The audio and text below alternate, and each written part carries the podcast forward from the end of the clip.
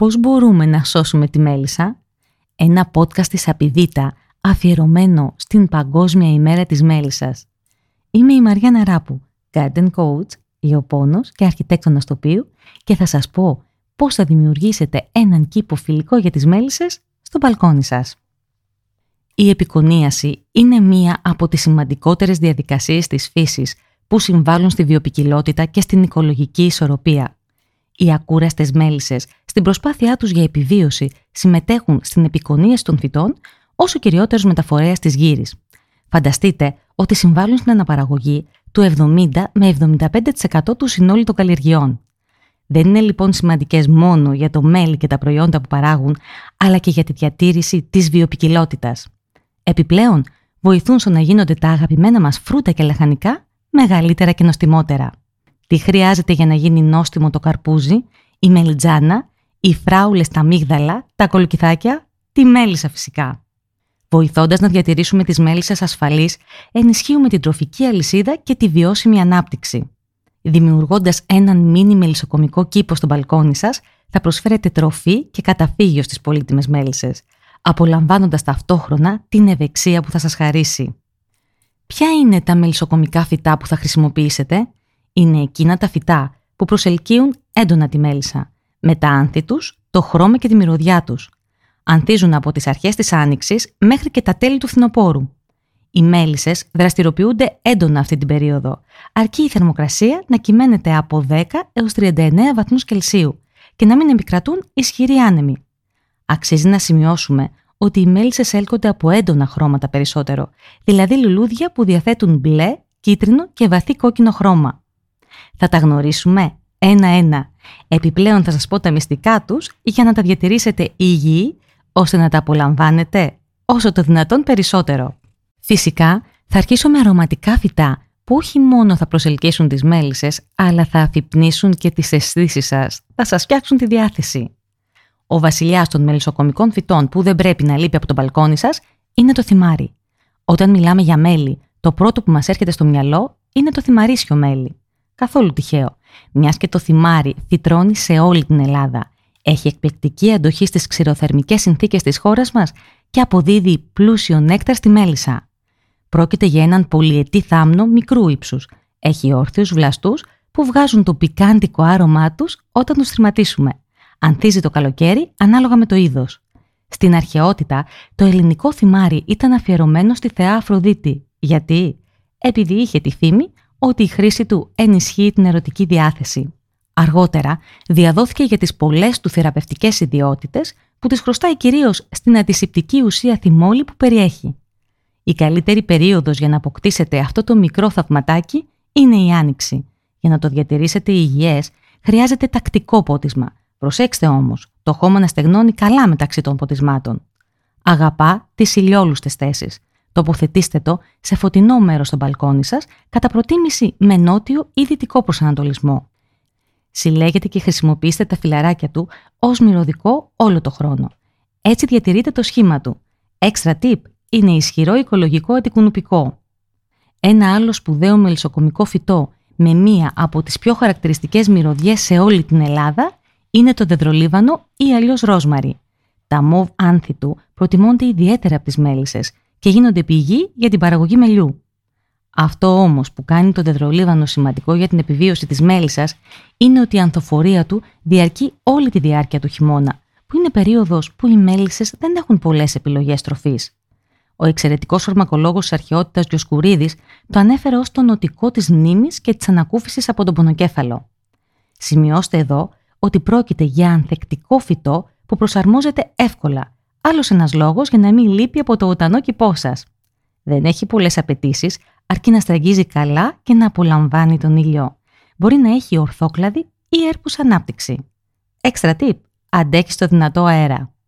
Η γεύση που προσδίδει το ξερό δεδρολίβανο στη μεσογειακή κουζίνα έστοχα περιγράφεται στο λατινικό όνομά του ροσμαρίνους, που σημαίνει δροσιά της θάλασσας. Πάμε τώρα να μιλήσουμε για το πιο περιζήτητο μυρωδικό στην παγκόσμια αγορά. Μιλάω για τη ρίγανη που μαζί με το θυμάρι μπορεί να φυτρώσει παντού. Δεν καταλαβαίνει από κρύο, αέρα και ήλιο και δεν θέλει πολύ συχνά ποτίσματα για να αναπτυχθεί. Εκτός από το να νοστιμίζει τα φαγητά σας, έχει και αντισηπτική επίδραση στον οργανισμό. Η ρίγανη είναι ένα πολυετές, πόδες, θαμνώδες φυτό που ανθίζει μέσα στην καρδιά του καλοκαιριού, γεγονός που την κατατάσσει ανάμεσα στα φυτά με ιδιαίτερη μελισσοκομική αξία. Τη γλάστρα με τη ρίγανη θα τη τοποθετήσετε σε μέρος που τη βλέπει ο ήλιος. Ποτίστε τη καλά και στη συνέχεια θα μπορέσει να αναπτυχθεί ακόμα και σε εξαιρικές συνθήκες. Θυμηθείτε στο τέλος του χειμώνα να την κλαδέψετε χαμηλά, ώστε να εμφανιστούν νέοι βλαστοί. Το εθέρεο έλαιό της διαθέτει ισχυρές μικροβιακές ιδιότητες. Από την αρχαιότητα ανακουφίζει αναπνευστικές και πεπτικές παθήσεις. Ακόμη ένα εξαιρετικό χαρακτηριστικό της είναι ότι διατηρεί το βουνίσιο άρωμά της αναλύωτο για αρκετούς μήνες. Συμβουλή. Για να διατηρήσετε έντονη τη γεύση και το άρωμά της, αποφύγετε τα πολλά ποτίσματα και τη χρήση λιπασμάτων. Μαζεύετε ρίγανη όλο το χρόνο. Χλωρεί την άνοιξη και το φθινόπωρο και για να την αποξηράνετε το καλοκαίρι. Είναι σημαντικό για τις μέλισσες να έχετε στο βοτανό κηπό σας φυτά με διαφορετικά ύψη και υφές. Γι' αυτό το λόγο το επόμενο φυτό που σας προτείνω είναι γνωστή από την αρχαιότητα σαν το ιερό φυτό του Απόλλωνα, Δάφνη Απόλλωνος ή Βάγια. Με τα φύλλα της έστεφαν τους νικητές και ήταν σύμβολος σοφίας, δόξας και τιμής. Μελισσοκομικά είναι αξιόλογο φυτό, ανθίζει από το Μάρτιο και δίνει πορτοκαλί, γύρι και νέκταρ. Η δάφνη είναι ανθεκτική σε χαμηλές θερμοκρασίες και δεν απαιτεί τακτικά ποτίσματα. Το εθέρεο έλαιό της χρησιμοποιείται πολύ στη βιομηχανία των καλλιτικών και φαρμάκων. Τα έντονα αρωματικά φύλλα της είναι σε πλήρη ανάπτυξη αργά το καλοκαίρι, όπου είναι και η καλύτερη εποχή για να τα μαζέψετε. Extra tip. Προστατέψτε από την προσβολή βλαπτικών εντόμων τα ξερά σίκα, τις σταφίδες αλλά και τις φακές σας με την προσθήκη ξερών φύλων δάφνης. Δεν θα μπορούσε να λείπει η λεβάντα από το βοτανό κηπό σας, όχι μόνο γιατί τα μοβ μπλε αρωματικά άνθη της προσελκύουν έντονα τη μέλισσα, αλλά επιπλέον το ιδιαίτερο γκριζοπράσινο φύλλωμά της δίνει αίσθηση ηρεμίας και γαλήνης στο χώρο σας. Είναι από τα πιο ανθεκτικά φυτά για το μπαλκόνι σας. Τοποθετήστε την σε ηλιόλουστη θέση και χρησιμοποιήστε φυτόχωμα που στραγγίζει καλά. Προσέξτε να τη φυτέψετε σε γλάστρα με βάθος τουλάχιστον 30 εκατοστά για να αναπτυχθεί σωστά το ριζικό της σύστημα και να έχει γρήγορη ανάπτυξη. Χρειάζεται αραιά ποτίσματα, γενικά μία φορά την εβδομάδα, ενώ το καλοκαίρι θέλει έλεγχο κάθε τρεις μέρες περίπου. Για να διατηρήσετε το συμπαγέ σχήμα της, κλαδέψτε μετά την άνθηση χαμηλά. Η ονομασία της προέρχεται από το λατινικό ρήμα λαβάρε, που σημαίνει πλένο. Οι Ρωμαίοι συνήθιζαν να χρησιμοποιούν τα άνθη λεβάντας για να αρωματίσουν τα λουτρά τους. Έχει συνεχόμενη ανθοφορία από Ιούνιο μέχρι και αρχές φθινοπόρου. Χρησιμοποιήστε τα στελέχη της για να προστατέψετε τα ρούχα σας από το σκόρο. Αν πάσχετε από άγχος ή αϊπνία, είναι το φυτό σας. Το εθέρεο έλαιο της λεβάντας έχει ρεμιστικές ιδιότητες που θα σας χαλαρώσουν. Ένα ακόμα πολύ καλό μελισσοκομικό φυτό που δίνει πλούσιο νέκταρ και παράγει πολύ αρωματικό μέλι είναι το φασκόμηλο. Αποτελεί έναν ιδιαίτερα όμορφο και εντυπωσιακό αρωματικό φυτό, δίνοντας μια ξεχωριστή πινελιά στο μπαλκόνι σας. Ξέρεις ότι το όνομα σάλβια προέρχεται από το λατινικό σαλβάρε που σημαίνει σόζο. Οι Γάλλοι το ονομάζουν τσάι της Ελλάδας εξαιτίας των πολλών ειδών και της αυθονίας τους στον τόπο μας. Επίσης, μια παλιά αραβική φράση λέει «Πώς μπορεί να πεθάνει κανείς όταν έχει στον κήπο του φασκόμηλο» Τόσο ευεργετικό είναι το αφέψιμά του που μπορείτε να το ετοιμάσετε πολύ εύκολα εφόσον το έχετε στο μπαλκόνι σας. Βοηθάει επίσης την ενίσχυση της μνήμης και τονώνει τον οργανισμό. Ανθίζει Μάιο με Ιούνιο σε υπέροχες μόφταξε ανθίες, ενώ τα φύλλα του είναι γκρι, δερματώδη με βελούδι νυφή. Προτιμά ηλιόλουστη θέση, προφυλαγμένη από ανέμους. Δεν αγαπά το πολύ νερό. Ποτίζουμε δύο φορές την εβδομάδα το καλοκαίρι και μία το χειμώνα. Προσοχή, το υπερβολικό πότισμα μπορεί να σαπίσει τις ρίζες του. Κλαδέψτε το κάθε φθινόπωρο μετά το τέλος της ανθοφορίας του για να σας δώσει ξανά πλούσια βλάστηση. Τέλος, για να πλαισιώσουμε τη σύνθεσή μας χρωματικά, θα χρησιμοποιήσουμε ένα από τα παλιότερα καλοπιστικά ανθόφυτα που λατρεύουν οι μέλισσες αλλά και τα παιδιά. Το γνωστό και δημοφιλές σκυλάκι. Σημαντικό μελισσοκομικό φυτό αφού έχει μεγάλη περίοδο ανθοφορίας από τον Ιούνιο έως τον Οκτώβριο. Είναι ένα υπέροχο παραδοσιακό ανθόφυτο κήπου που προσωπικά μου θυμίζει τις καλοκαιρινές μου διακοπές. Ποιος δεν έχει ανάμνηση να παίζει με το άνθος του όταν ήταν παιδί, ανοιγοκλίνοντάς το από το πλάι, μοιάζει με στόμα ζώου από όπου και κοινή το ονομασία. Οι Άγγλοι το πήγαν ένα βήμα παραπέρα και το ονόμασαν Snapdragon, από το κεφάλι του δράκου, ενώ στους Ιταλούς θυμίζει λιοντάρι.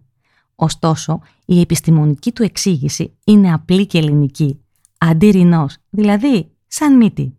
Το σκυλάκι είναι ανθεκτικό στο κρύο ετήσιο φυτό με πλούσια ανθοφορία και ποικιλία χαρούμενων χρωμάτων. Αγαπημένο μου είναι το κίτρινο, το πορτοκαλί, το κόκκινο και το φυξέ. Δεν ξέρω τι να επιλέξω, είναι λίγο δύσκολο αυτό.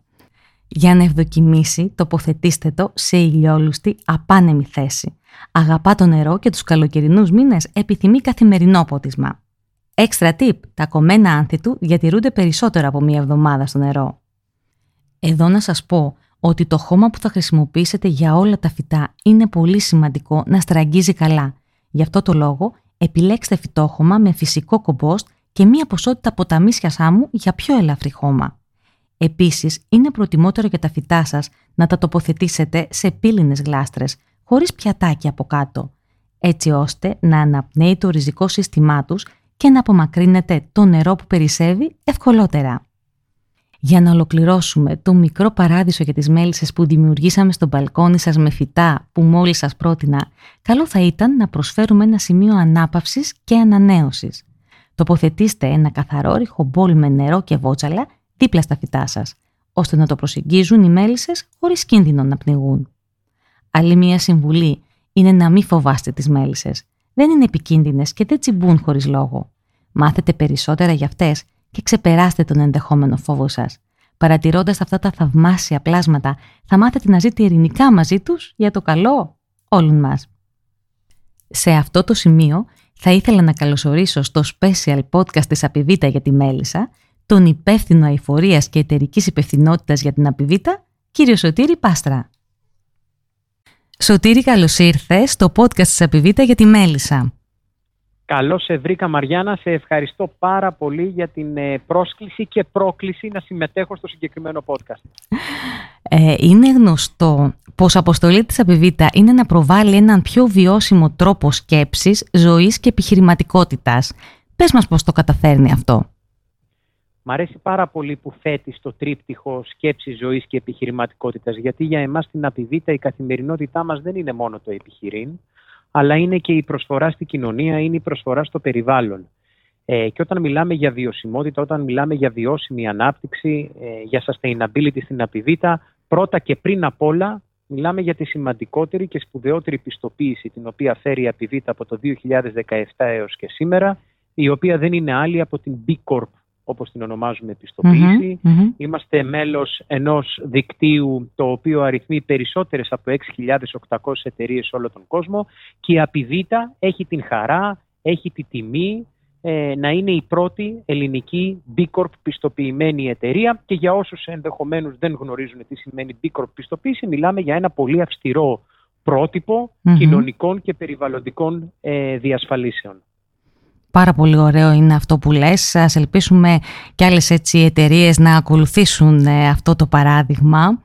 Ε, θέλω να σου πω ότι αν επισκεφτεί κάποιος ε, τις εγκαταστάσεις σας, γιατί είχα την τύχη ε, να τις επισκεφτώ, στο Μαρκόπουλο, ε, εντυπωσιάζεται από τη βιοπικιλότητα και την ενδυμικότητα του τοπίου.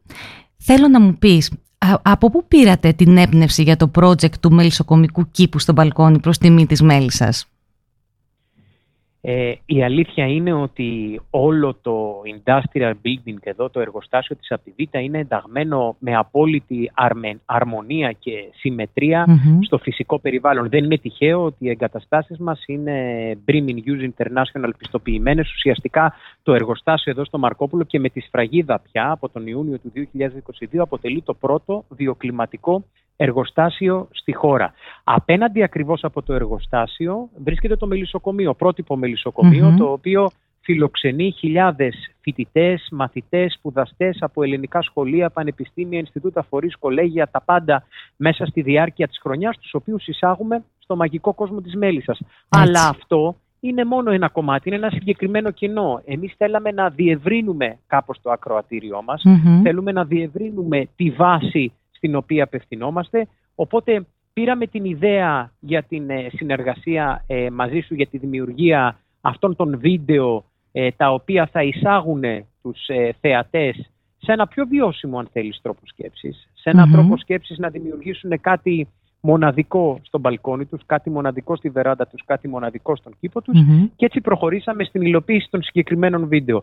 Θα ήθελα βέβαια σε αυτό το σημείο να πω ότι η επιλογή στο πρόσωπό σου μας δικαίωσε στον απόλυτο, στο μέγιστο βαθμό. Εγώ Μαριάννα ομολογώ ότι δεν σε ήξερα πριν ε, το συγκεκριμένο project, αλλά μετά από αυτό το project ε, πραγματικά ε, έχω τη χαρά και τη τιμή και την ευλογία να λέω ότι γνωρίζω τον άνθρωπο πρώτα και εν συνεχεία τον επαγγελματία Μαριάννα.